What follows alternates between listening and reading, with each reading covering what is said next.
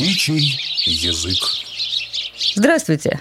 В эфире Глаголев FM. Это программа «Птичий язык» и я, ее ведущая Анна Могильнер. Сегодня мы поговорим о воробьях.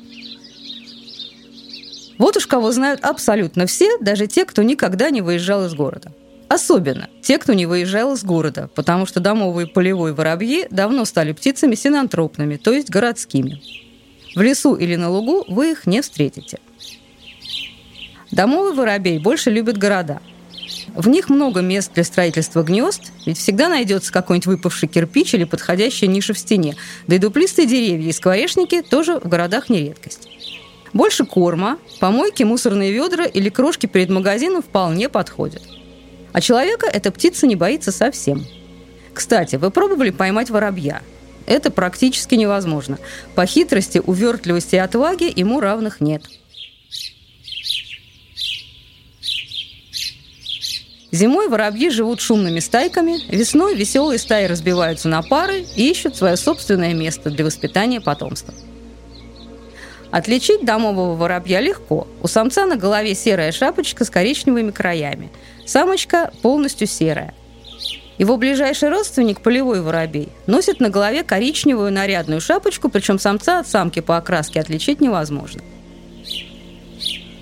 Полевой воробей предпочитает более спокойную жизнь в деревне или небольшом поселке, хотя и в городах он тоже встречается.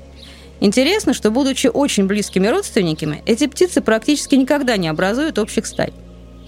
Крайне редко, увидев что-нибудь уж очень вкусное и привлекательное, они могут на этом вкусном кормиться вместе, да и то недолго. Иногда разные виды воробьев живут в одном городе на разных улицах или в разных районах. В последнее время воробьев стало заметно меньше. И в Москве, и в других городах России, и по всей Европе.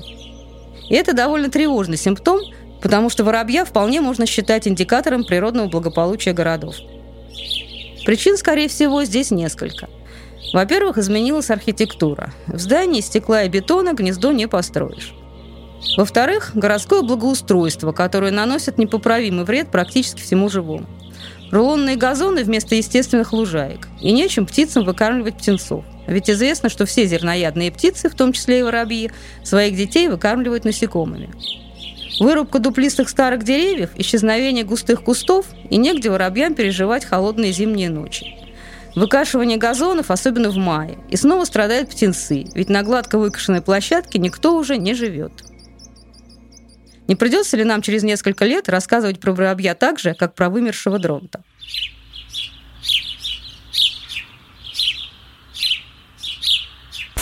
Глаголев FM.